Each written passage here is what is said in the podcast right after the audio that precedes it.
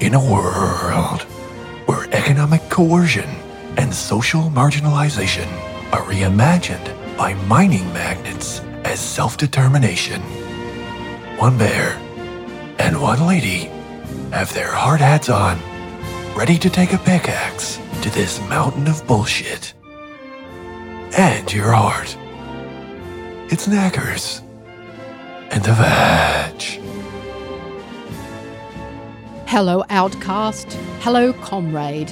Hello to the grump who has come to accept that life is a struggle not only with the self, but with human history. You are listening to Knackers, Knackers, Knackers, and the Vag, Vag, Vag. Unfortunately, my survival compels me to do a boring thing. Patreon.com forward slash Helen Razor. That's Razor with an E. Give me some money for one dollar. You can save the life of a plush toy. Uh, he's called Knackers. I, being a lady, am the Vag, and encourage uh, and and and foster oh intelligent leftist revolutionary discourse on the internet. I do hate the word discourse. What I don't hate, in fact, I'm going to be honest, because I had a champagne with my luncheon kind of revere this man as a bit of a mentor, or maybe not a mentor, maybe more like a bloke that tells me when I'm not thinking clearly, and a man who has told an entire nation that it's not thinking clearly, and it hasn't been thinking clearly for 231 years. Although he hasn't been alive for that long, I think it has been about Professor Gary Foley. About 45 years you've been arcing up in uh, one forum or another. I think it's more like 50, but we won't quibble about that. We, we, we shan't. So, very soon, the golden anniversary of you being um, A shit stirrer. a, shit, a shit stirrer in various guises. Um, your latest iteration is that you're actually an academic shit stirrer, but this was not always the case. Hopefully, you won't get so bored that you just evacuate and we can go through those. Can I talk to you about actually the first time you kind of came to a wide national attention in Australia, which was by a journalist? Uh, it was Gus de Brito, I believe, who wrote in the publication The Australian. And he both advanced, uh, I guess, what you, you, know, you had nothing to do with this, but advanced the case for you being something of a legend to be feared but it was the first really significant piece of journalism about you in Australia. That that's a fair assessment, right? Um, yeah, and it, but it wasn't in the Australian. It was in the Sydney Daily Mirror. Oh, okay. Um, and ironically, Gus Gus de Brito was a, uh South African, um, a non-black South African, and um, he and I actually after we had that encounter uh, whereby he wrote that article about me or profile of me, big double page spread with a big um, graphic black fist in the middle of it, giant headlines, black So there, was, power. there was the black power Yeah. symbol printed without Yeah. necessarily without critique in the newspaper in what 1972? 1972. And um, I mean, it was interesting because he became a very close friend of mine. The other thing about that article was that that was the first ever public appearance of what is now known as the Aboriginal flag. Um, a few weeks earlier uh, than I met up with Gus Brito, uh, I had been in Adelaide uh, at a demonstration, uh, after which um, I adjourned to a bloke called Harold Thomas's house in the suburbs of Adelaide. Harold was a close friend of mine at the time. He was an artist, and he was working at the uh, Adelaide Museum. And after the um, after that particular rally, which was in support of a man called uh, Lionel Brockman, but that's another story. Um, we adjourned back to Harold's place uh, with two slabs of VB, and um, proceeded as we drank the VB to lament the fact that there was no uh, real symbol for the emerging at the time Aboriginal land rights movement, the uh, which was the thing that was happening in throughout 1971. And so Harold and I decided that we would come up with something. And Harold, being the artist, whipped out his uh, uh, artist materials and started fiddling with designs. And the end result was a design that uh, I brought back to Sydney uh, and showed it to the Black Power movement that I was involved in in Redfern at the time. And the first public appearance of that um, that design was in that article in the Daily Mirror in um, in 1972. For Australian listeners, you might know um, the name De Brito. Gus had a son, Sam, who is also now uh, dead, passed away a couple of years ago. And Sam was a bit of a prick, but in a good way, right? It was grappling for the truth. And uh, I've spoken uh, in the show notes, if I remember, I'll um, you know send an ob- uh, obituary out to you that I wrote about Sam at the time, uh, with Gary's approval as as well. Um, for a mainstream white journalist, like within those very narrow parameters, Sam was always informed by the idea that he was living on Aboriginal land, and you don't you don't see a lot of that. If you heard uh, us talk here on Knackers in the Vag to Tarneen Onus Williams, she makes a very powerful case for you, you, if you are residing in this territory that's commonly referred to as Australia, if your feet are on the ground, this is something that must be, if you are a person who thinks, you know, that they're interested in social justice, that that must be a central concern. Now, Tarneen is directly influenced by your thought Gary, by our own admission, or by their own admission, rather. Sorry, Tarneen, you already asked me to uh, refer to you as they. How did that get lost? How did this, you know, we have this idea, um, particularly, you know, white Western people have this idea that history just gets better and better and things are progressing more and more. But when I look at what you did in the early 1970s and the sorts of people that you paired up with, you know, that you had understandings with. This would include the Builders Labourers Federation. You got turned into a feminist man in the early 1970s as well. Some would argue otherwise, but yeah. yes. you spoke publicly about rights for what we now call queer people. Mm-hmm. Um, all of that stuff. It all made it all made sense to us in that era, that particular period in Australian history. You know, um, the major trade union at the time in 1972 when we set up the Aboriginal Embassy, which was the most effective uh, Aboriginal protest of the entire 20th century, uh, we had some strong support from certain trade unions in New South Wales, the Wharfies um, and the New South Wales Builders Labourers Federation at the time. Jack Mundey's. And, well, that was Jack Mundey, Bob yeah. Pringle, and uh, Joe Owens. They were the three key people in the union at the time um, and and partly through them, and partly through the influence of the Wharfies on one of my mentors, Chicka Dixon, we were very conscious. Uh, you know, as I in my late teens and early twenties, as we we were developing our political awareness, we were very aware of um, the sort of parallel struggle for the rights of uh, workers and the working class in Australia, and coinciding with that, with the emerging uh, feminist movement of the period and the very embryonic stages of the, of the, the so-called gay liberation struggle in that period.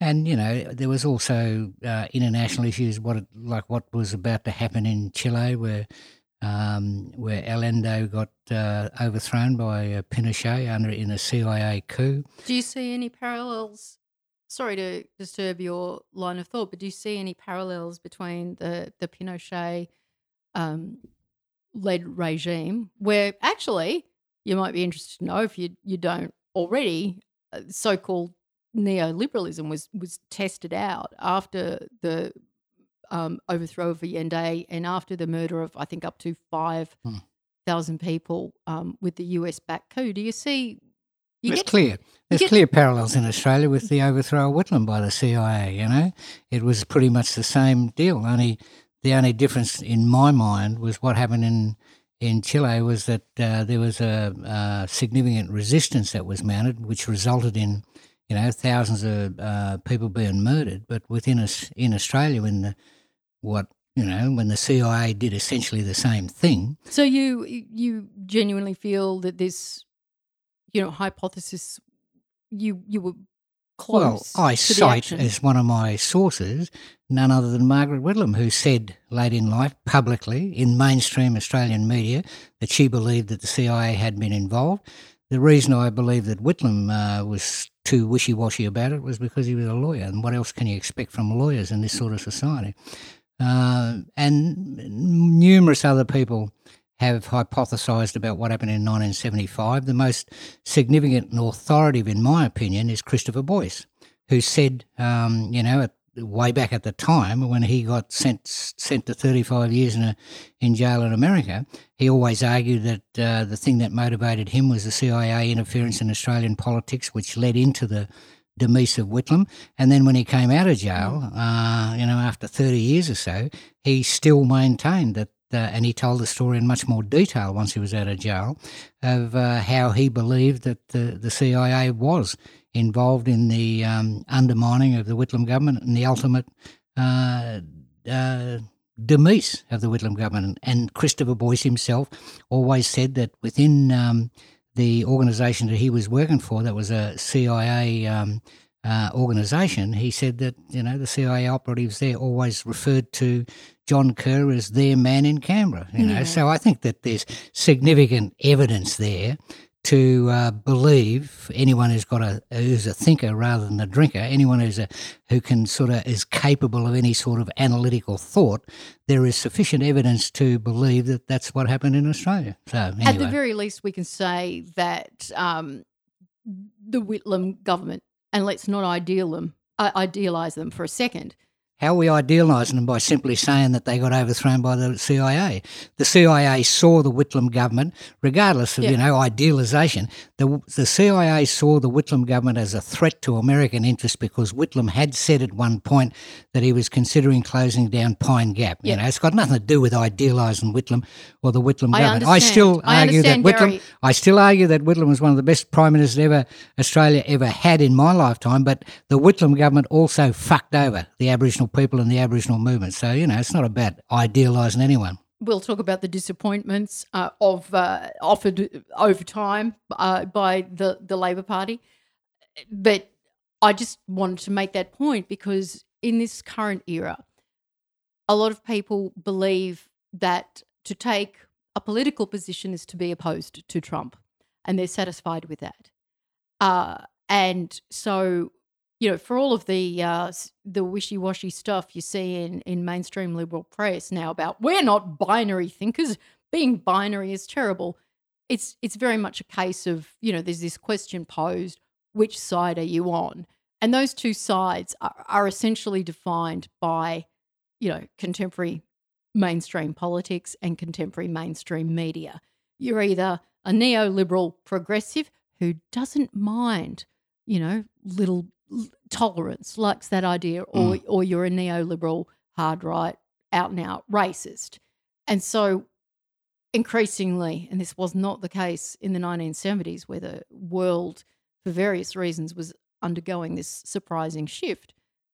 I see a lot of people just sort of accept the background of authority and they, you know, there's just there's one side of a coin and then there's its obverse and you're either for Hillary or you're for Trump or you vote for Labor or you vote for Liberal. And the press very much yes, and increasingly reflect these two positions that there's nothing more than that. So I just I just want to be careful and uh, Australia has always been it's always been said that Australia is a nation of sheep and that remains the situation to this day, you know. Yeah. Most Australians are completely and absolutely ignorant of their own history, of world history, of any sort of history whatsoever.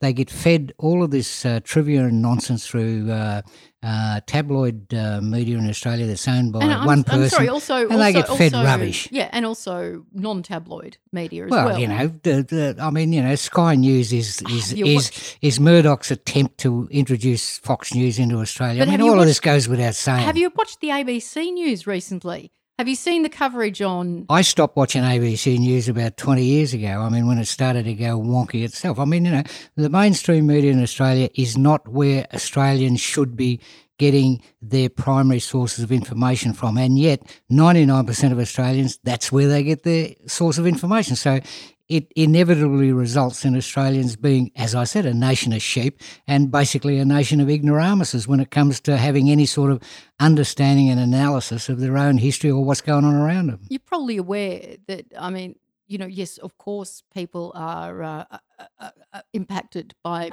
mainstream media conversation, but increasingly, from what I've seen over, you know, Gallup polls and uh, essential polls and what have you, uh, Australians simply, like most people in Anglophone nations, they don't trust media to, they understand that most media is tied to a particular bias. I don't believe that most Australians think that at all. Uh, this is what the I, I don't know, but this is what polls indicate. That I don't believe polls either, but go on. Sure, I I agree with you, but just as a person who has provided, you know, media content, people just think they they they can't. I don't really... believe that Australians are suspicious of the mainstream media. Otherwise, they wouldn't consume it in the way in which they do. They can say anything they like to pollsters, and polls are usually got uh, right. such tiny you samples anyway. You know, I don't like correcting you, but when you talk about Australians consuming media, I mean, you and I both know that the circulation of your News Corp publications and your Fairfax publications is right down. Is what? Is right down. The circulation it doesn't matter. is they, right down. The people who take notice of them are the people in power. That's all they need to address their their opinions too. They don't give a stuff about the what the majority of Australians think. And with with with Sky News being in ubiquitous in everywhere you go. Going to a railway station, going to any TAB, going to any mm. airport, going to any public place in Australia, and there's Sky News, you know? Yeah, and so, it is, I mean, Rupert Murdoch has, has hardly been shy about, you know, his urge to have Sky News and, and various other of his, you know, perhaps unprofitable media uh, setting the political agenda um, particularly in Australia, which is something that he can't let go. I mean, he had so many deals with train stations and what have you. And from what I hear, this is not substantiated. yeah, TAB. Oh, I saw you in a TAB the other day, did I? No, I'm only joking, folks. no, I gamble online. Um, you, you know, he really wants Sky News to be available free to air. This is what I hear. Like, you know, like a lot of media moguls, he's driven to deliver ideology to the people and you know but i think it's true that i think it's true that that too many people in this town melbourne uh, get a lot of their day-to-day information from the herald scum uh, sorry the herald sun newspaper.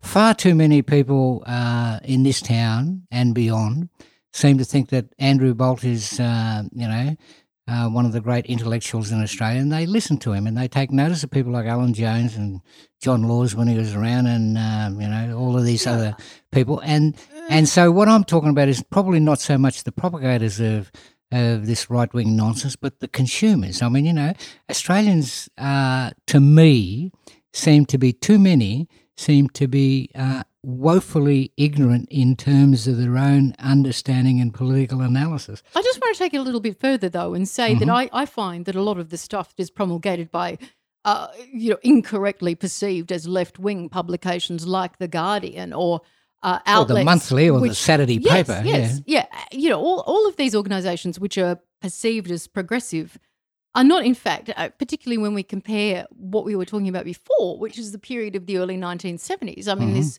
sort of period where, you know, today a young, you know, what they would call social justice warrior would look upon that period and regard you all as utopian. Mm-hmm. Um, and now people are very, they consider themselves to be very practical and uh, overwhelmingly there is a a larger number of people who promul- promulgate the idea of reform rather than revolution. You know, it's just, you know, people are convinced that incremental change is the only thing that will work, even as the world is crumbling around them. Like, let's restore these crumbling institutions. So, I- you know, Well, I, I, think I think a significant part of that has to do with social media and the emergence in the last twenty or thirty years of uh, the internet and social media and Facebook and um, all these sort of things. I mean, everybody who wants to be can uh, be a media star if they want to just go Yeah, make a but- Facebook page, but the thing is, and um, it trivialises a lot of the really important issues. See, I this, think this is where we see where my friend uh, Professor Gary Foley is a complete elitist. absolutely. I mean, uh, I'm a media- professor. Media is democratized, and that's not good for him. Um, I do want to. I'm talk, one of the I'm one of the leaders in this democratisation of the media. I'm I had the first and the oldest uh, Aboriginal website in the world, which has gone a lot longer. Well, Koori Web. the time before most websites existed. Yeah. you know, which I created. I did that entire thing myself. I know I know a little bit about. Uh, Kooriweb.org.au, is it? well, that's that's the first one. That's the original one. There's a new one now called GuriWeb.org, you know, Yeah, which is me upgrading. resource. It's which is me upgrading my um, HTML skills yeah, and there's, other. do- there's, doc, there's documents um, on that website available to the interested uh, person, the interested scholar, going back to uh, 1787 from memory. Um, there's probably stuff on there that goes back to the advent of the printing press. All right. Well, uh, the Western Advent of the pretty going back to Gutenberg. yes, Gutenberg. s- yeah. I'm sorry. I'm sorry. I'm an infinitely distractible person. Uh, I'm also path dependent, so I'm going to follow this line of thinking. So, you've just introduced, you, you know, you've problematized what I think in uh, in two ways. One, you say that um, you know social media has created a bit of a mess, and the other is that you are particularly focused on uh, you, you, the false intellectualism of people like you know your Andrew Bolt or your Sam Harris or your or your Jordan Peterson, for example. These these right wing people who appear as though they give a reasonable appearance of education and authority, but are actually just sort of recrudescing But of I- but old I- forms of hatred. But I also agree with you in terms of um, whilst you've got all of that uh, right wing media out there, I think far a far greater problem are those uh, pseudo social progressive publications that like to think of themselves as progressive, uh, such as the Saturday paper, such as the monthly, such as uh, publications like that, which give acres of space to all sorts of, in especially in terms of Aboriginal uh, stuff, to the extreme right wing of the Aboriginal political Yeah, movement. People such as Noel Pearson. why are you know, no, why Po- are Noel you, Pearson and others already get uh, ample, more than ample space in the publications of Murdoch, the Australian newspaper in particular, uh, and on Sky News After Dark and all these sort of places. And yet, somehow or other, uh, a media outlet such as uh, Schwartz Media seems to think that uh, it's a good thing for them to give even more space, which creates a situation whereby the extreme right wing of Aboriginal Australian politics has effectively, uh, in real terms, um, a monopoly over the opinion that is getting out there to Australians about what's going on in Aboriginal politics. And that can only, only be unhelpful and unhealthy. you Yeah. Why do people like Noel Pearson? Oh, okay, so these are not people in identical categories, and the difference between uh, Noel Pearson as a thinker and say Jacinta Price as a thinker is immense. Uh, Noel Pearson, I believe, has has actually read the bullshit texts that inform his thought, whereas I don't think Jacinta has. Um, but why is it people like Warren Mundine, uh, Marcia Langton, un- unevenly depending on where she stands, um, uh, a- a- and Jacinta Price, who basically promote this idea of like, well, Stan Grant too. Indeed, I uh, understand you didn't very much enjoy Stan's quarterly essay. Um, I'm not going to single out individuals here, but what I would say, I thought what I would say, what I would say is that people such as some of those you've mentioned uh, have prominence because it suits the interests of certain uh, groups within the Australian uh, society who have vast amounts of money to enable these people to have a voice. Mm. And in particular, I'm thinking of the mining industry. Mm. It suits their purposes to have some people, um, you know, uh, being effectively mouthpieces for the mining industry. Uh, others, you know, I mean, the the white powers that be in Australia have always looked for their little Uncle Toms or native police that they can present to the Australian public as the, the real voice of the Aboriginal people in order to exclude and suppress the, the, the real opinions of the vast majority of Aboriginal people. And that's what we're seeing constantly. And as I was saying a moment ago, the only thing that really disappoints me is I mean, I understand that uh, certain right wing media in Australia have a vested interest in presenting these people. But what, what perplexes and, and upsets me is when those areas of the mainstream Australian media that like to be seen as and like to co- consider themselves to be what they think is the progressive uh, alternative to the right wing media in Australia, when they Mm. also uh, create the same sort of uh, opportunities for the same people to have spaces in their media, then effectively there becomes a monopoly of right wing Aboriginal Yeah. thought. You know, And, and what occurs as a result is that there's an appearance of debate. Mm. You know, my view is that, it, uh, you, you know, I mean, people are terrified of the notion of China. They're not always entirely sure why, but people in the West are terrified of the notion of China. And one of the reasons that they cite is that it's a one party state. In my view, Australia is also a one party state. hmm effectively, yes. And what the current so called debate uh, performs or convinces people exists is the appearance of debate. And there is no better example of there basically being a bipartisan agreement that, well, okay, it's fine that there's power. You know, it's fine that there's concentrated power and it's fine that we have this particular political system, but let's not shake it. Let's just, you know, differentiate ourselves. We're progressive. We don't mind people of colour. We believe that all sorts of stories should be told. And we very much attach ourselves to this idea of what the right would call political correctness gone mad. So you get one group of people very broadly saying it's it's political. Uh, the right wing saying you know it's political correctness gone mad, and the so-called left wing saying, well, what we need is uh, more political correctness. You know, and and but they're arguing essentially they're arguing liberalism, they're arguing capitalism, they're arguing for the continuation of what we might call you know the the colonial settler white unconscious. And there's very little scope within that appearance of debate. And I mean, this is one of the reasons that, you know, I sought you out and nagged you for months for an interview because you have always been, you know, in Silicon Valley, they use all this language like disruptor. For me, you have always been a disruptor, you know, and you've always said, well, here's this other view, you fuckers. Here's this other view. And you've always, are you laughing at me? No, I just burped. Oh, okay.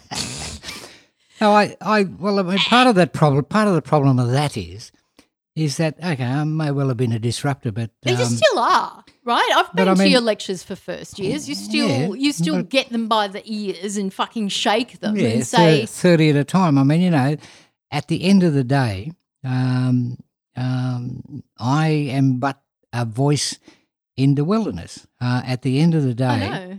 At the end of the day, when I'm dead, you know, within 20, 20 minutes or 20 hours or 20 days or 20 years, whichever, people have forgotten about, will have forgotten about what I said. No, no, no. People remember the Noel Pearsons of the world.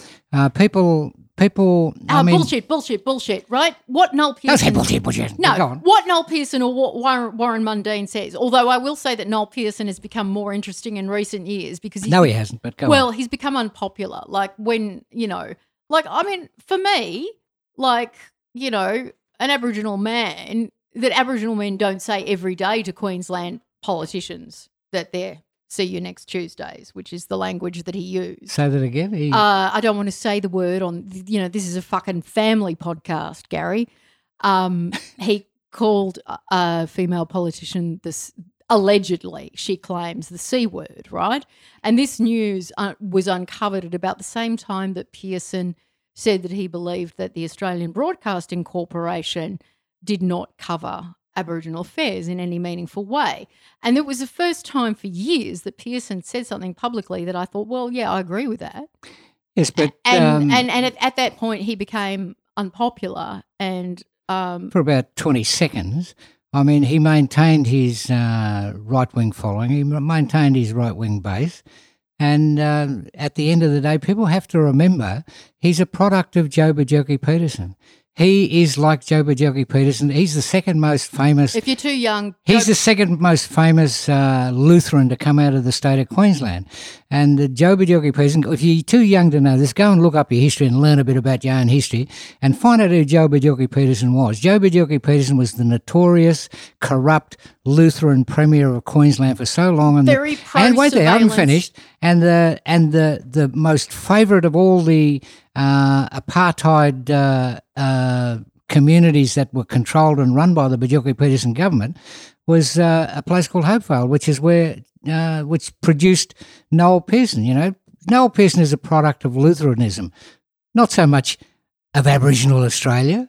You know, and people, you know, these are the sort of context. People, unless people understand the context of uh, people we talk about and the history we talk about, then they are essentially ignorant of the of the history that we're talking about. And so, just going to remind you he's a professor of history very and very and, big and into this is why historical on facts this is why on on Invasion Day this year, uh, the young group who I really admire a great deal that Tarneen is part of, the Warriors of the Aboriginal Resistance, a young group called War, very young bunch Fucking of people, ninety nine percent young women. Um, they got 80,000 people onto the streets of Melbourne this year.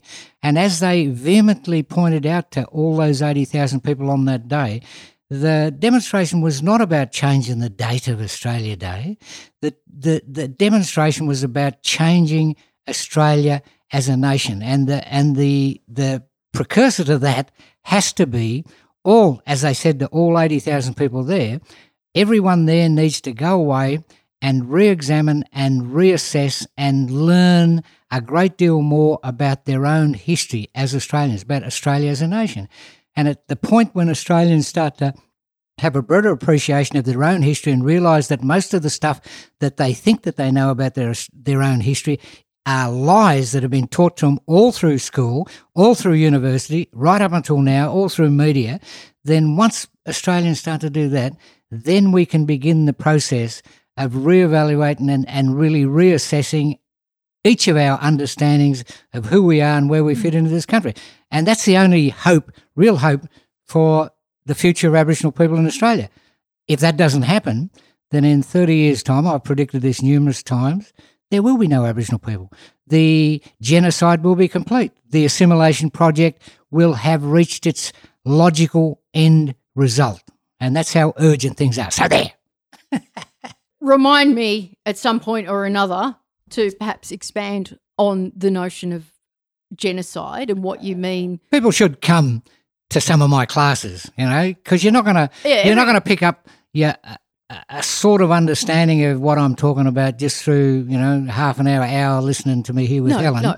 You need to come and learn. here on Knackers in the Vag, I do want to point out to you that yeah, a great deal of you know what the professor here says is completely correct, but just between you and me, he's not listening at the moment. Um, I want to say he is, you know, history is his framework, right? I know him a bit, and I know he has been besotted with the idea of history since, you know, I mean, you became literate very young. You uh, encountered a, a kid's book of of history when you were six or seven uh, in um, the library in, in Tamworth. Tenterfield. Tenterfield, I apologise. And so you have and and history is your Thing. academic passion. You are a scholar of history. Now, when Gary says to you, you need to understand your history, that can be quite an overwhelming thought.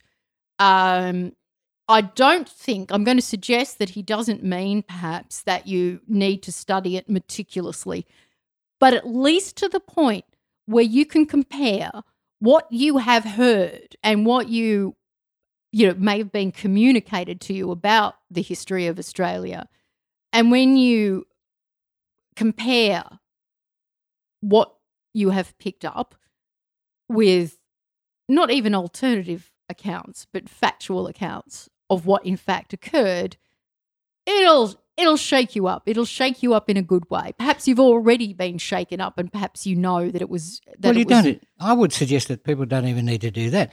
All that everyone who's listening to this needs to do is just think back and remember what you were taught about Australian history in primary school. That's all I need to say to you. Think about it. Think about what you were taught. Firstly, were you taught anything at all? And if so, what were you taught?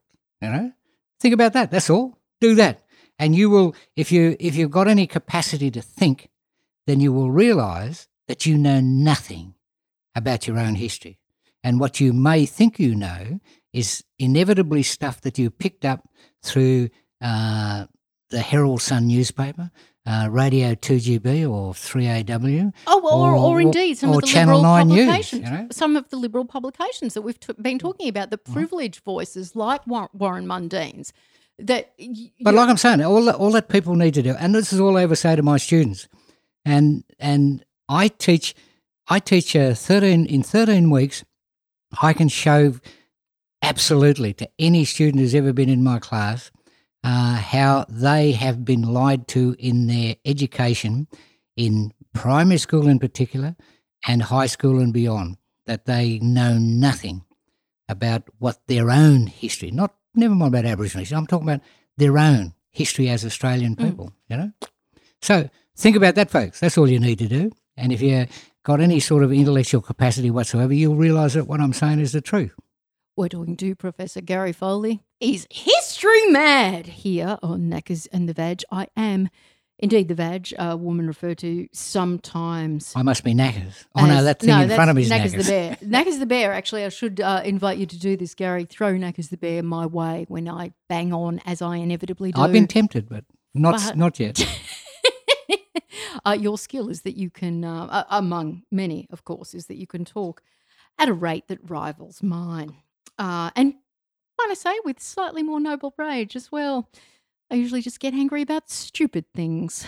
Gary is here to be angry about important things, like you contextualizing the land on which you live. One of the things I think that we could broadly say, and this is not just media, but every realm of life in a so called, you know, developed Western nation like this one, is that people don't seem to think so much about they're very convinced of the power of ideas, right? It's like um and you see this a lot uh say in awareness campaigns that you see on the telly, for example.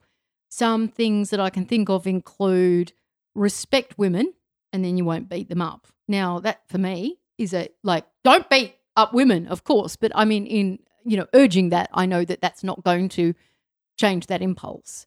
And I don't necessarily think that, that the, the opposite of violence is respect, but nonetheless, this is what the government have decided to go go with. Like, if you don't respect uh, women, then you will beat them up, right? I mean, I've never been beaten up. I'm sure you have, Gary, Yeah. and I'm, I'm sure But get to the point.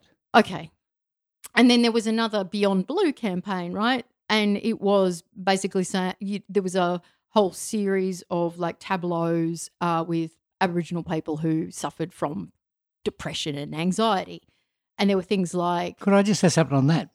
Beyond Blue was a creation of Jeff Kennett. of Jeff Kennett, who, when he was Premier of Victoria, created more depression than anyone absolutely. in modern Australian history. You know, Ab- absolutely. one of the great ironies of uh, Okay, I mean, history, and in particular with Aboriginal people, because of his role in closing down the high school with the biggest number of Aboriginal high school students in it during his uh, premiership, Northland Secondary College. Uh, and the history of Northland Secondary College is, is a very interesting thing to to read about. You might read about it some more in the future. Who can say? It'd Indeed. be, it'd be nice. it will be there.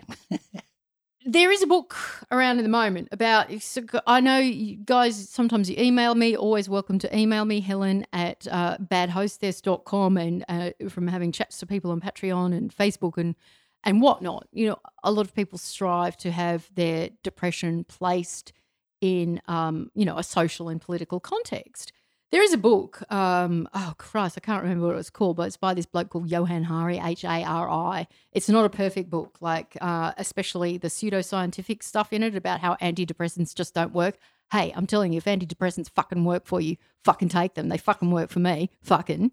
Um, but you know what he talks about is the neoliberal age being basically a, a cauldron for depression.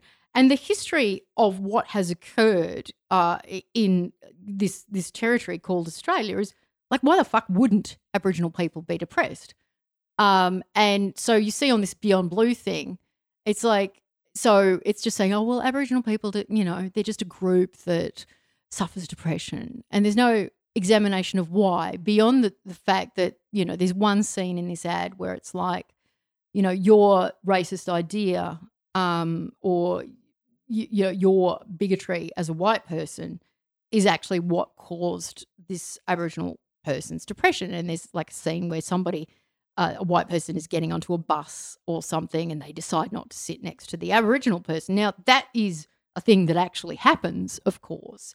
But what what occurs in in this age right? And I want to get back to the idea of land and the idea of like how people live their lives and how people have to survive and and stuff like that and how we have to survive, you know, all of us and how the and this is stuff that you talk about in your lectures, like the the the the material, the natural material wealth. What's the question? Of this land, right? Is something that has provided, you know, a white middle class for a long time with a particularly nice life. That life is is withering now. But what the institutional response or the you know the left liberal response is well if people weren't racist then you know individual people weren't racist and if individual people did change their ideas and sit next to the aboriginal person on the bus then everything would be okay now this is not You've never given up the fight for land rights, have you? This is not something you abandoned in the early 1970s. No, I mean, eh, eh, so I just I just want to sort of like compare the present where people are like, well, you know, if you have respect for women or you have respect for Aboriginal people or whatever, everything will be get okay. to the question. How does it get okay? How does land? How does how how does the the theft of land play into this? And how does the theft of land actually originate the bad ideas? What role does land play for you? It seems to be a long established understanding in the broader Australian community that um, intergenerational trauma is a real thing. There are still uh, people whose uh, whose great great grandparents were in on in Gallipoli who are still traumatized by something. The the understanding that um, uh, two or three generations down the track from the Holocaust in uh, Europe, there are people in this community in Melbourne, uh, generations of younger Jewish people who are uh, still suffer the effects of intergenerational trauma. And they do, and, and yet, well, there, and yet, when Aboriginal people try and point out, well, hang on a sec, the trauma that we as Aboriginal people have suffered, going back much, many more generations than the Holocaust generation, whenever we try and address that issue, uh, it is dismissed, especially by the likes of uh, right wing commentators in Australia and all this sort of stuff. And yet, it's a real thing. I mean, you know, the, the, the, the depression and rate of suicide in Aboriginal communities continues to be uh, completely disproportionate. Aboriginal people still in this society today are the most imprisoned, incarcerated people, not only possibly in this country, but possibly on earth in terms of. Uh, the, in in the Western world, anyway, in terms of the statistics that are there, the the um, the the occupation, invasion, and uh, oppression of Aboriginal people didn't stop at any point yet. It continues to this day. When I come to Melbourne uh, 50 years ago, there was a big Aboriginal community in Fitzroy. They're not there anymore. When I left uh, Sydney to come to Melbourne uh, in 1972, uh, uh, there was a 35,000 Aboriginal people in Redfern in Sydney. Where are they now? There's about 500 left. What happened? Did they just all suddenly up and pack off, No. pack up and piss off? No, they didn't. There was a forced modern day dispersal. This dispersal of Aboriginal people has been going on for 230 years, and yet people say, "Oh, you know, uh, it must be really bad if somebody doesn't sit next to you in, next, next to you in a bus if you're Aboriginal." It's got that's got nothing to do Absolutely with the real situation of Aboriginal people, and people continue. There's this ongoing denialism in the Australian community to this day, to this moment, about the deeply embedded historical racism that pervades this community in Australia. You know, you've got constant examples about it all the time. And the You know, ownership the of land. demonisation and vilification of young African kids in, in Melbourne today is exactly the same shit that I went through when I was 17 years old in Redfern, that young Aboriginal people were going through here in Fitzroy in, at the same period, you know, and, and yet, you know, whenever the issue of racism arises, like with Kerri-Anne Kennerley or something like that, who do people, who do the media commentators run off and ask about racism? White people. What the fuck would any white person in this country know about racism? You know, they know fuck all about racism, and yet they're the ones who are always asked. And as I think that uh, lady who confronted uh, Kerri-Anne Kennerley said, "Well, you know, isn't it marvelous? You know, yeah. you ask a white person about racism, what the what the what the hell?" And so, whilst this ongoing denialism uh, continues, and whilst uh, most Australians still seem to think it's okay to do blackface and stuff, even though this right now, as we speak in America, is a major, yet again, an ongoing major issue where uh, large numbers, the vast majority of American people, I would suggest, now understand that blackface is just not a not a thing you know, you can do. And yet in Australia, most people, especially in mainstream media and everybody, think it's perfectly fine and can't see the problem. So there are deeply embedded problems within this Australian community. And I just want to say one more thing about racism. The reason so many Aboriginal people are in jail today was identified 30 years ago by the Royal Commission into Aboriginal Deaths in Custody. The major In findings of the Royal Commission into.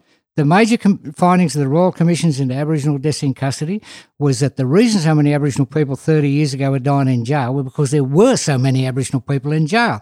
30 years ago, we were among the most, well, we were the most incarcerated group in Australian society. The major recommendations of the Royal Commission were designed to stop Aboriginal people from going to jail at the numbers they were.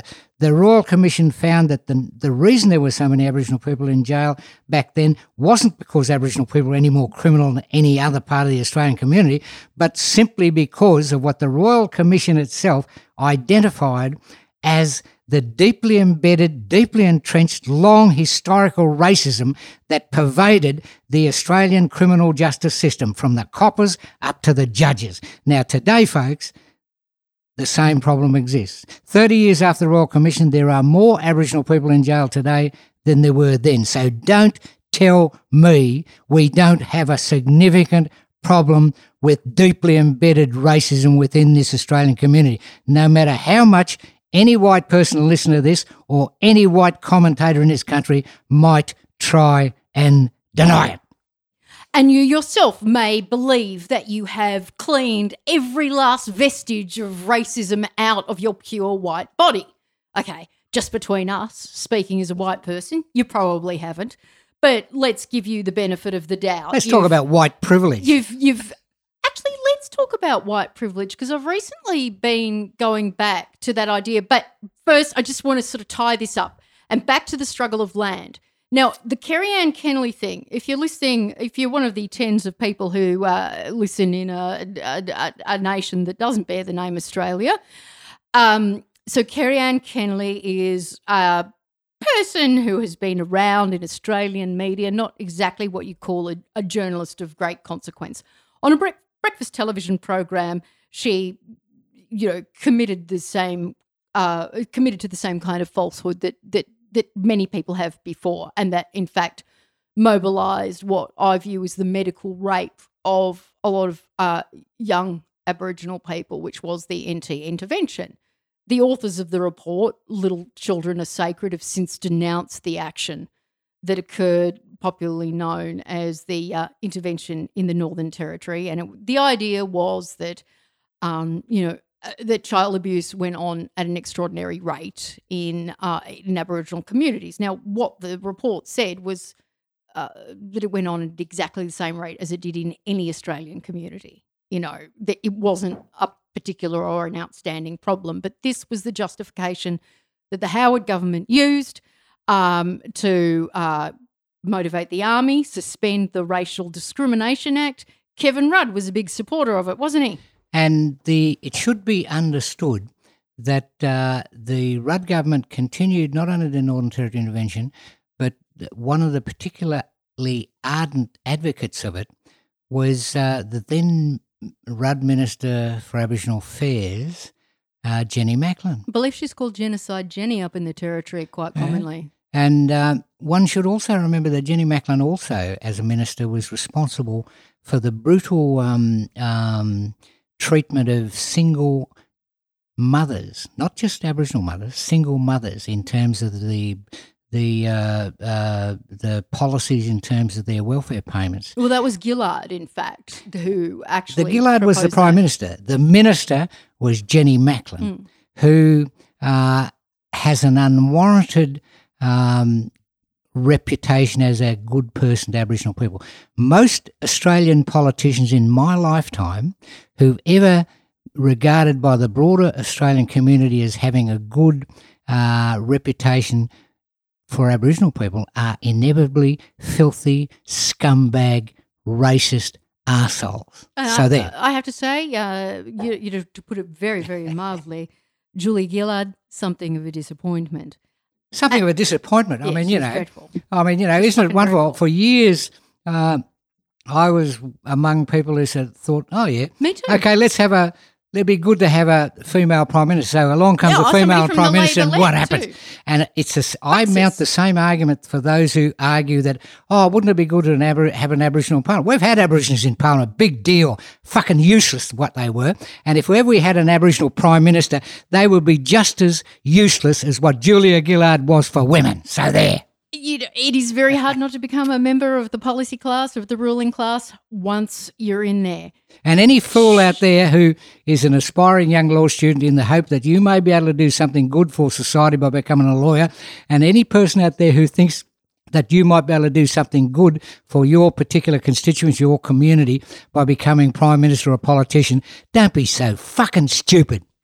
Just, I, I just want to say, just to get back to the idea Uh, of I'm sorry for the No, highly no, that's intellectual fine. I love language it. there. I love it. I'm actually slightly aroused, Gary, here on Knackers in the Vag, where I'm often slightly aroused. Gary Foley, our guest today on the podcast. Just to get back to the idea of land and just to get back to the, Oh, the land. idea That's right, land. of individual uh, versus institutional racism and how, you know, the institutional racism can play out in the individual. First, I want to give you, you, you know, return you to the idea of Kerri-Anne Kennerley. Now, there are a lot of people with their hands up in the air, as they should, saying uh, Kerri-Anne Kennerley can't, you know, say these unsubstantiated things in a public forum about, uh, you know, Aboriginal people basically being irresponsible parents. You know, All of that's irrelevant. In terms of land, but but but but just to get back to that, like you know, and it was good that um, this was the subject of critique. It was good that this was the subject of action. But you know, everyday people in my life that I knew much angrier about Kerri-Anne Kennerley daring to say what, in fact, the Howard government, then the Rudd Gillard Rudd given governments enacted, right? And you can be all very in a nice suburb court like Fitzroy and say, well, you know, it's dreadful that the Aboriginal people aren't still here, and wouldn't it be nice if if they could be? Well, when you when, you when you don't pro- protest against the gentrification of that suburb, which has since occurred, and when you don't protest about the financial mechanisms that you know allow mining financialization loans to take place, and when you don't do something about the ongoing theft of land, Well, then you're it- fucked. Put it a bit right? more concisely. If you Oh you! If you're somebody who owns a house in Fitzroy and you bought it in the last 30 years, then you are part of the problem. You are part of the uh, modern day dispersal of the Aboriginal people from that community. And you are living in a, in a situation of white privilege. You are privileged because of dispossession of Aboriginal people that once lived there. I just want That you to, goes without saying. But I want to say something else about uh, land. I mean, um, all these people talk about, oh, let's uh, get a new racial anti-discrimination law, all this sort of nonsense, as some sort of solutions to the problems that confront Aboriginal people.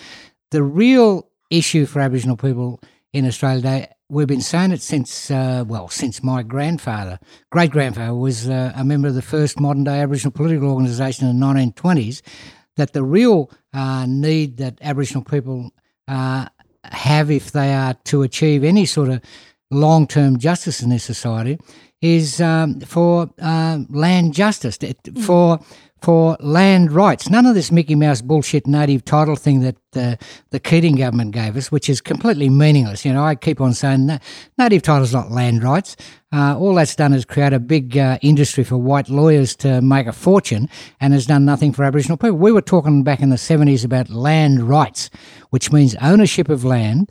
We believed back then that the only real solution uh, in the long term for Aboriginal people to ensure their survival in Australia into the future was for Aboriginal people to attain genuine self determination, control of our, regain control of our own affairs.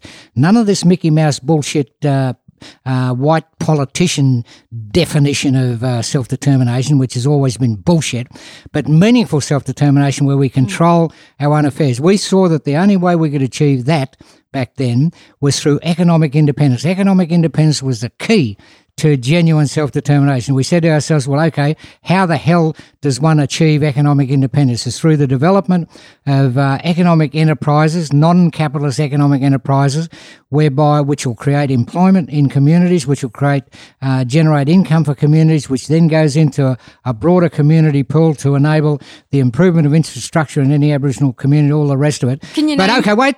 If, and in order to gain that economic independence, what's the first prerequisite that is needed?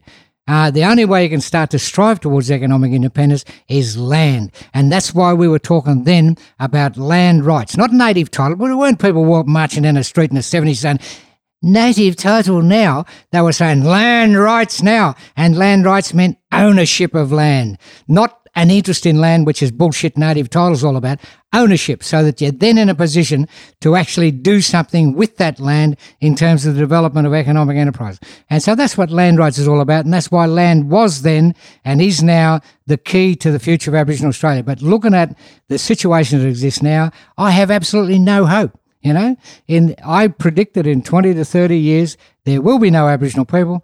The the assimilation project will have achieved its ultimate aim, and the genocide will be complete. And if you want to change that, folks, go out and educate yourselves about history and learn how the fuckers can do something for us. And of course, in addition to the ongoing genocide, it seems that there might be some other kind of disaster in 20 to 30 years as well. Well, there'll be as- no land to be had, won't there? Exactly. They'll be all underwater. like we Do something about do something about climate change, folks, or we're all fucked. like human labor, human oppression, theft, privatization of public goods like land kind of got us into the shit that we're in. Stop voting for the Liberal Party and the Labor Party. Tweedledum and Tweedledee. Greens aren't much better, doll. They really fucking aren't. You are on Knackers in the Vag. So, white privilege. This is something I have happened to be reading about in uh, recent times. You know, uh, Du Bois, bloke, uh, uh, black American bloke who wrote in the, I'm sure you do, you've read him more thoroughly than I have in the 20s and the 30s. So, he's talking. Um, do you know the bloke Adolf Reed at all? The black American socialist. I was reading his account and then reading some Du Bois. Watch out for white people who really like Adolf Reed because he's a black socialist. Eh, Good, good bloke, but usually the white people who love him aren't. Mm. sort of twist him to um, for a racist justification. But uh, so he, you know, he's um, studied Du Bois, and so Du Bois uh, takes this idea of the white psychological wages um, that are given to, especially uh, white workers, like white working class, where they're given job titles, uh, not necessarily any greater material benefits, but often psychological benefits at the expense of um, of black people, of black workers. Like you have these white psychological wages. They don't actually improve your material conditions, but we'll give you a fancier job title and we'll give you the right and indeed the encouragement to abuse other black workers and then you'll go home. Is that does that inform your understanding of white privilege? I, when you talk about white privilege, are you talking about like the smugness and the and the safety that I can, you know, roam the streets with?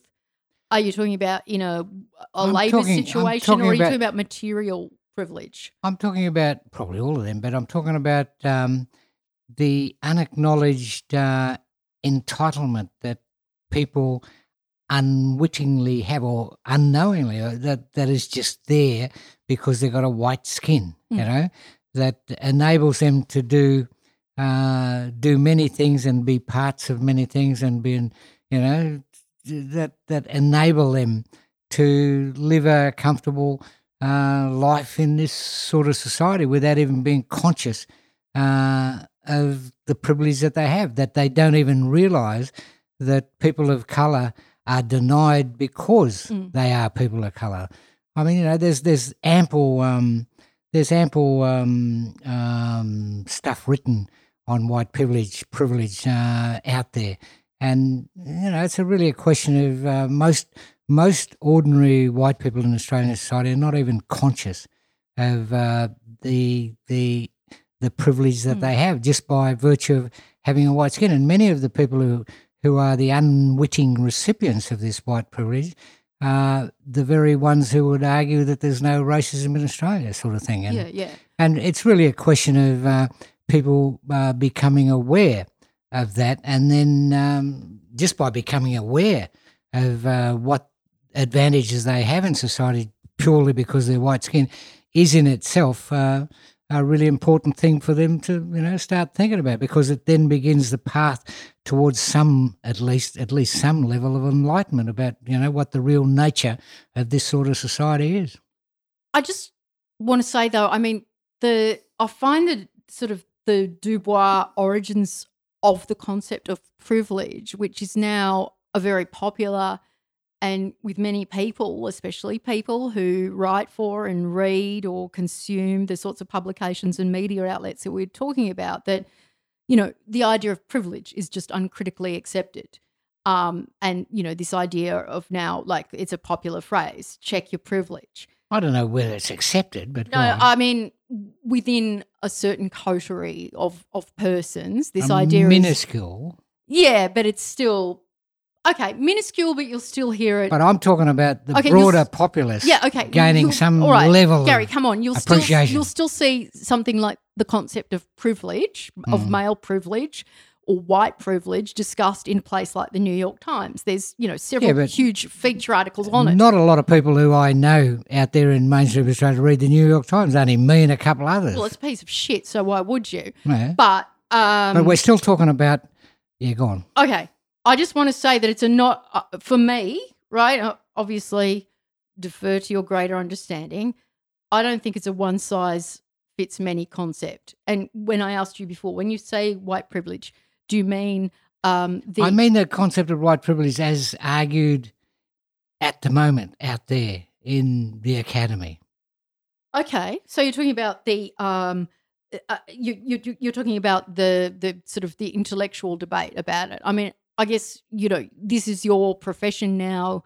You inhabit um, academia, um, whereas I still try to write for popular press to make a living. Yes, but I mean, And I would say- your your reference to white privilege and your sort of citing there is not what I uh, regard as the the current debates and arguments about it. Okay, well, tell me what you what you think it means because I think there's different things. I mean, because you would, and I, I know because I've discussed this with you, as I've discussed this with your colleague To- Tony Birch, right? Um, that there are white people, for example, who are facing real or imagined um, diminution of their material wealth, and this is especially Even those are far more privileged than any black person because they may have a minimum of material wealth, but they got the privilege of a white skin that gives them entry to all sorts of things that even the richest black person don't. I I understand that. I, I mean, I absolutely do, and it would be ludicrous uh, to argue against that. But it is not just about material wealth, and you do get Are you the one who introduced material Okay. wealth as the thing. It is. It is. Yeah. It is me. So I, I'm going to say that there's different manifestations of white privilege. Um. Anyone who's got a white skin Oh shit! Yeah. is far more privileged than me, even though I'm a fucking professor and I probably earn a lot more money than most white people. Yeah, I'm just. I mean, I, I would say that white people have done their bit to ruin the understanding, uh, the popular understanding of privilege. So there was that big essay. I'm just looking it up now. White privilege, unpacking the invisible knapsack by a white woman called uh, Peggy McIntosh. Yep. Who takes sort of critical race theory um, and the various schools that have come up with this idea of white privilege, which is a real thing, and then applies it to feminism.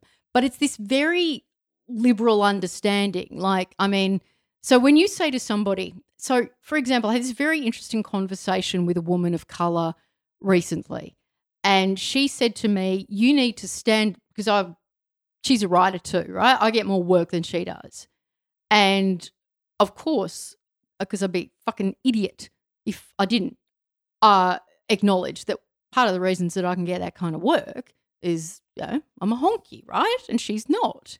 And so she's, especially being a woman, a woman of color, she's regarded as dangerous and angry. She could write the most rational, even handed thing in the world. Yep. And I mean, you know, your black sisters are just automatically angry. That's what white people We're think all of them. angry.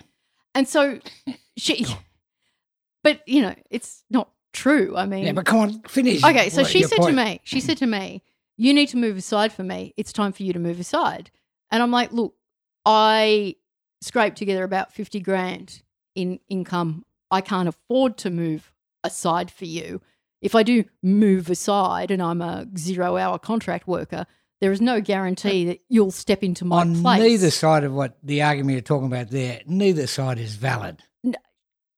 Sure, but I'm not going to step aside. I'm not going to like. But I'm, I I'm not going to imperil my survival. But this is not a valid. This me. is not a valid this thing is about how white people privilege. Understand it. This is how well, people that's a false it. understanding. You know, Well, explain That's- it to me. You know, it's like yes. that's a bullshit argument on both sides, from her side and your side. why, why was I? bullshit Why was I arguing bullshit?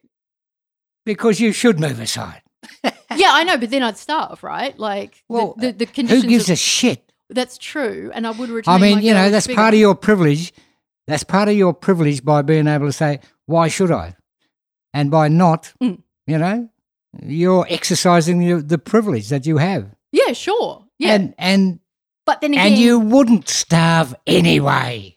it is a form of privilege, but It is privilege, not is- a form. it is privilege. What I get to do is a privilege, right? Well, in the in the context, well, you know, this is you haven't explained the context properly, but it seems to me, uh, it seems to me that uh, that it seems to me that the people who are likely to employ and pay you and her are invariably white, and they're going to choose you over her anyway, and Yeah. that's part of what she's talking about about privilege. That's part Oh, of what yeah. privilege involves. Yeah, yeah. And So- and the other thing is, if they do employ particularly women of color in the media, then women of color have a tiny scope of things that they can write. Oh yeah, just ask Celeste Liddle. She gets done over all the time in this sort of way. A- And it's like you know, like uh, women of color have confided in me. I'm only allowed to write first person accounts. Like I have a friend nearly completed. so it- you get fucked over as much as any, anyone else in this sense, in this context. But nevertheless, yeah. you still are in a position of privilege. Okay, yeah, I'm just problematizing the concept, Gary, because I don't know what value there is in. I mean, I suppose. Like, I don't think there's any value in you sort of arguing, well, you shouldn't step aside. I mean, it's Well, I mean, a, it's- yeah, it's- that's a bullshit it- argument that it's should have been put on you, and it's a bullshit response that you were given to it. But it's know? like, well, I step aside, you know, doll, you're not going to replace me. Like, it doesn't work like that. that's right. Um, and, you know, you can't say to another worker, give up your job so I can have it. Like, it just doesn't work. Like, it's like treating me like I'm the ruling class and that I have But some. that's that's being defensive on your part, I reckon. Okay, yeah, possibly. I'm a very defensive lady. Um, but, But unnecessarily defensive. You, should, you don't need to be defensive. it, it was a nice. You know, shouldn't be I- defensive. I'm misrepresenting the. You're probably both misrepresenting, misrepresenting both. Yeah, I'm. the it was it was a good conversation, and we Yeah. both, you know, acquired some knowledge and a slight shift in our Mm-hmm. perspectives from from having it. And I was like, well, you know, It's not really what Come and privilege join- is all about either. yeah, So I I'm don't think- trying to get to what you understand in your academic concept, or in your a- academic understanding of how the word. Because I have read some stuff about this. I am not satisfied with the. Uh, yes, it exists. Absolutely, there are so many things that uh, I can do. And so, what's your problem with it?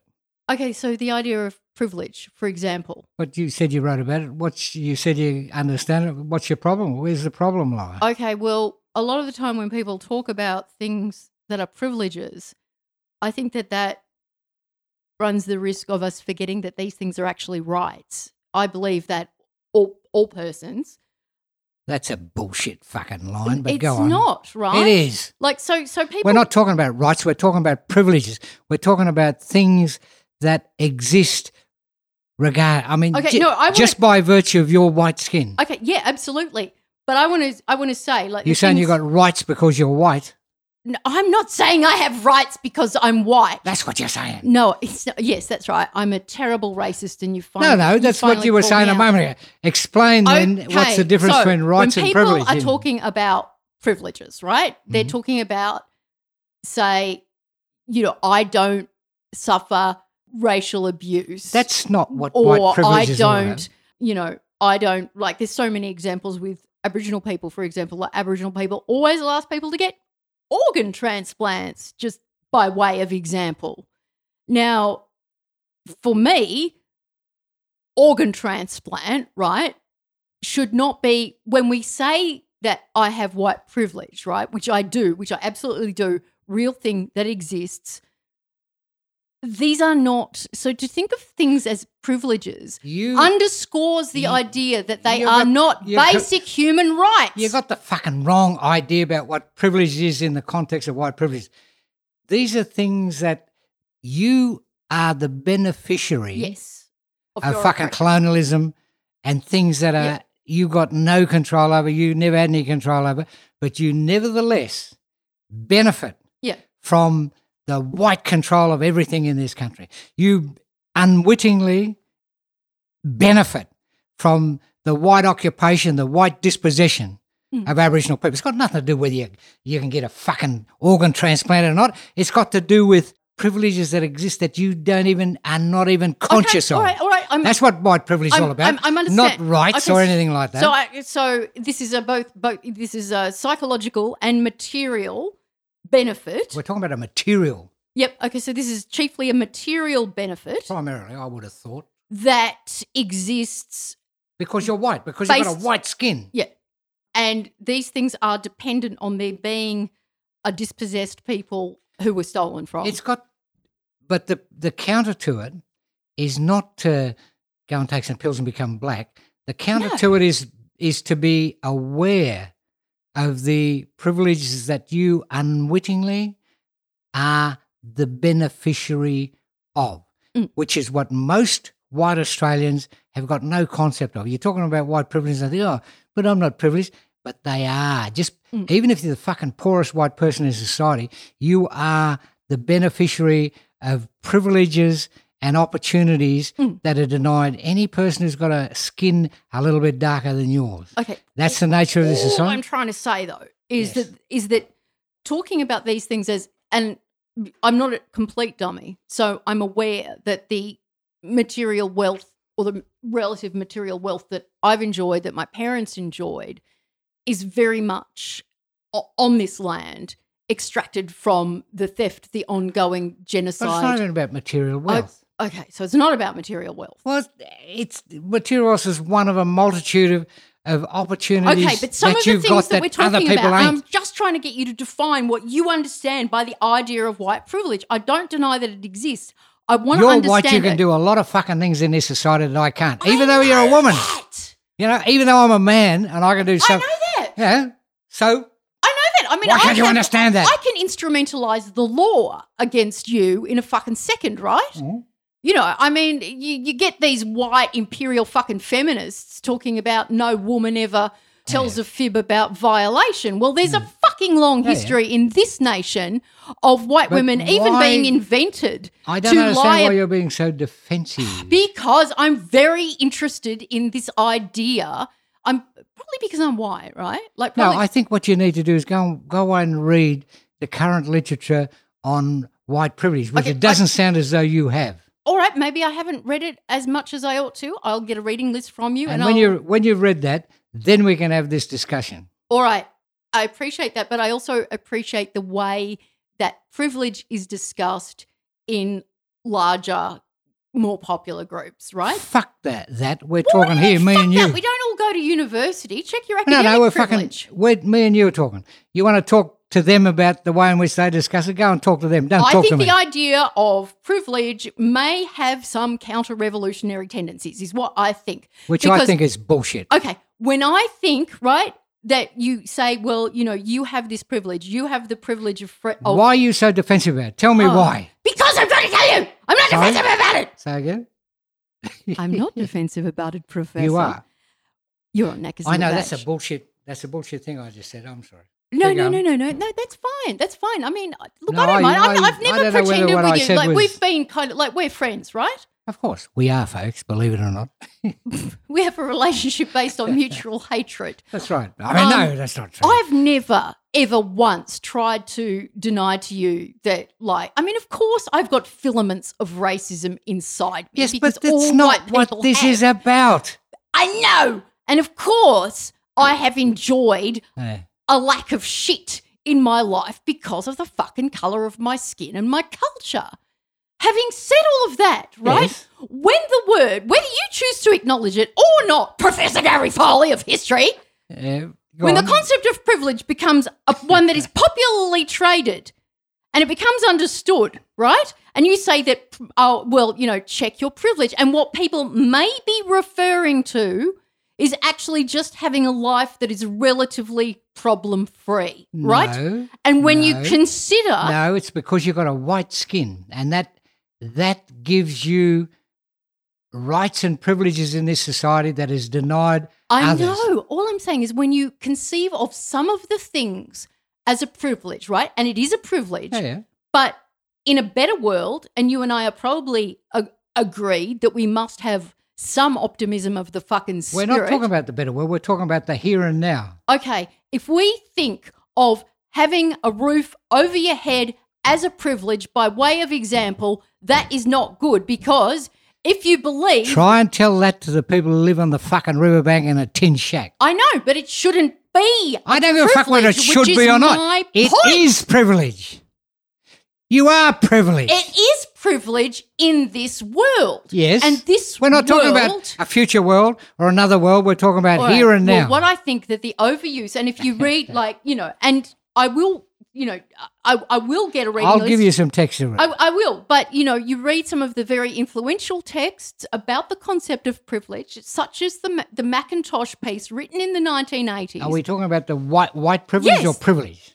Oh, she was she was talking about white privilege. It's called um, unpacking my knapsack. And one day, apparently, know she realized, and she writes this very, in my opinion, liberal thing where you know yet another white liberal is saying, "I'm so privileged," and I finally acknowledge it. Well, fucking great.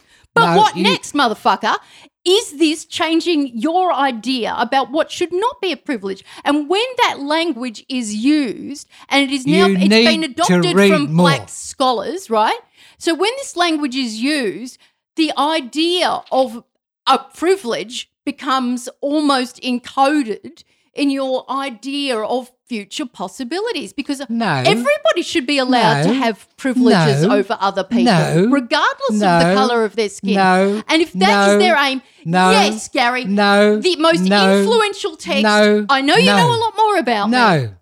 No. than me No.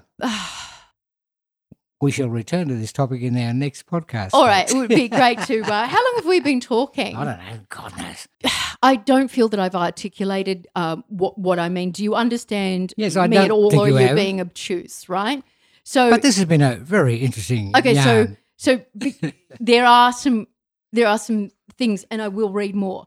So there are some, as I understand it from my friend Shakira, and from reading just a little of the academic literature yeah. about white privilege, there are some very good, some very useful accounts. And I would say that by no means am I neg- negating the, the reality of it, I know. but in saying privilege continually, and this is used in popular spheres now by liberal anti racists, white liberal anti-racists, those sorts of people who will champion an ill-defined concept, for example, like diversity. But so you an- can do this. I'm not a liberal white academic. I know, I know, but you can do this sort of like public striptease and admit, I have finally come to terms with my privilege. No, it's not about. That. I now acknowledge it. It's and not about that. Yeah, I know, but there's all these individual theatrical Yeah, instances yeah, of people but that's believing. not what I'm talking about. And then, so not only does that, I think, let white people off the hook because I've acknowledged my privilege. Absolutely But not. what next? And you are saying to me that once people acknowledge their privilege, then they are free to do such and such. No, once right? they're No, aware of their fucking privilege, not. they begin the process They- of going through the fucking understanding. They don't. They just keep saying sorry. That's it. And then Bullshit. they don't change a That's not fucking true. thing. No, no, that's Read not true. Fucking fair. I don't give a fuck about reading anything. I observe my students who've done the opposite of what you're saying, uh, which you know, I think so t- I, it's I- bullshit. Yeah, you. You know, I don't know if I've got a lived experience. You're talking fucking theoretical bullshit. Oh my god! Who has Da, da, da, been? da. who has who has been footnoting his every comment for the last 20 minutes and telling me I don't know because I haven't read the right rarefied texts. You know, I mean you're, you know, That's right. offering recourse to your information that is only available to the powerful elite. Oh, bullshit. And now- You're saying, like I and said, some- now- there's probably some in that bookshelf behind you there. I and yes, I've got my, my, my Edward Said and stuff. These are just the books. I've got them. You get too many books. I keep them electronically now. This is just a small collection. yeah, they're they're um, redundant now, eh? Can you? They are. Which is one of the really sad things about the future. I the will world. do. Will you come back in say three months or so? I will do the reading.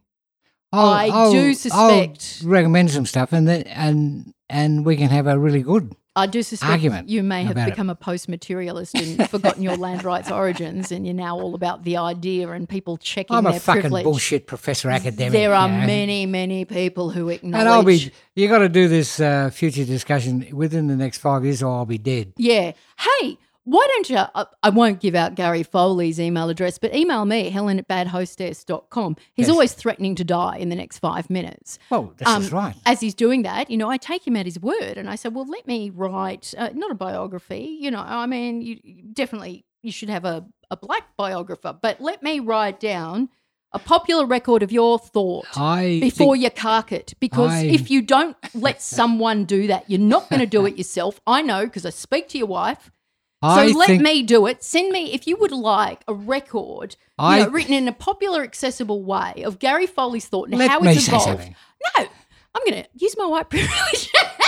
I think I think that of all of the all of the crazy friends of mine who I would probably like to to write my posthumous uh, biography, I think that Helen is up there at the top of the yeah, list. Yeah, but just let me do, like, just let me do, like, a popular account of what you think, what the origins of your thought are. I are. don't even know myself what I think. Yeah, it changes anymore, every day, and that's know? good. I mean, you're a scholar Yeah. and you're you're a person like that who changes. You know, and you're obviously going through some kind of like postmodern turn at the moment. We'll have to get you back on track. Better see you at the Marxism conference this year. You doing a talk? What's that? Are you doing a talk at Marxism No, 2019? I've said I wouldn't this year. Yeah, I don't know. Well, Well, I may still change my mind. yeah, Gary's on strike I from enjoy. Marxism. I enjoy talking at them gigs. Uh, I, I'm not. If you have a uh, free uh, Jesus died weekend, uh, Gary, uh, he usually pops his head in at Marxism, don't you? Even if At you where? at Marxism, you usually pop your head in. oh yeah, for sure. Yeah, you heckled me throughout my Well, talk. they, they, the irony of all of that is that uh, 40 years ago, uh, that particular persuasion of the left wing lot were my enemies. And one of the things I can laugh about these days with the tribal elders of uh, that crew, uh, Yeah. Sandra Bloodworth and Mick Armstrong, is yeah, I've seen you. we laugh giggle. about how we used to hate each other. And somehow or other, um, they they've turned out to be the last standing of what I regard as something close to the left. So you know, Well, perhaps you might think about coming to my talk. Which oh, I will. I'm doing. I'm doing stuff about how white women are evil intrinsically, and I speak from lived experience. And why don't you incorporate into that talk a bit about white privilege? because I'm not convinced of the concept and I'm not convinced of its usefulness. And uh, as you'll find unsurprisingly in Marxist circles, there's a lot of debate about I construing as what should be basic human rights as I- privileges is counter-revolutionary. I love you, my sister. You're wonderful, And I- Oh, you know, I and I look forward to our out of you. next uh, engagement, our next um, yarn, our next Um, podcast. Thank you. I I, I really enjoyed it. Um, And if you want to uh, write to Gary, uh, you could try writing to me, and I Yeah. will try communicating it to him. Yeah, He's a write very to busy write to. Helen. Don't write to me, please. Yeah, and she'll pass it on. It's fucking busy and important. Whereas I, well, I'm going through an extended nervous breakdown. A lot of time on my Aren't we hands. both? Uh, well, I'm again exercising my white privilege and having one very theatrically. Helen at badhostess.com. Um, if you can be asked, pop along to patreon.com forward slash Helen Razer so I can make sure that I can drag people like Gary round to my house, feed them a steak, buy them an Uber. And it was a good steak. It was. And you know, it's a, it's one of the rare times an Aboriginal person got a steak in their own land. You've been listening to Knackers and the Vag.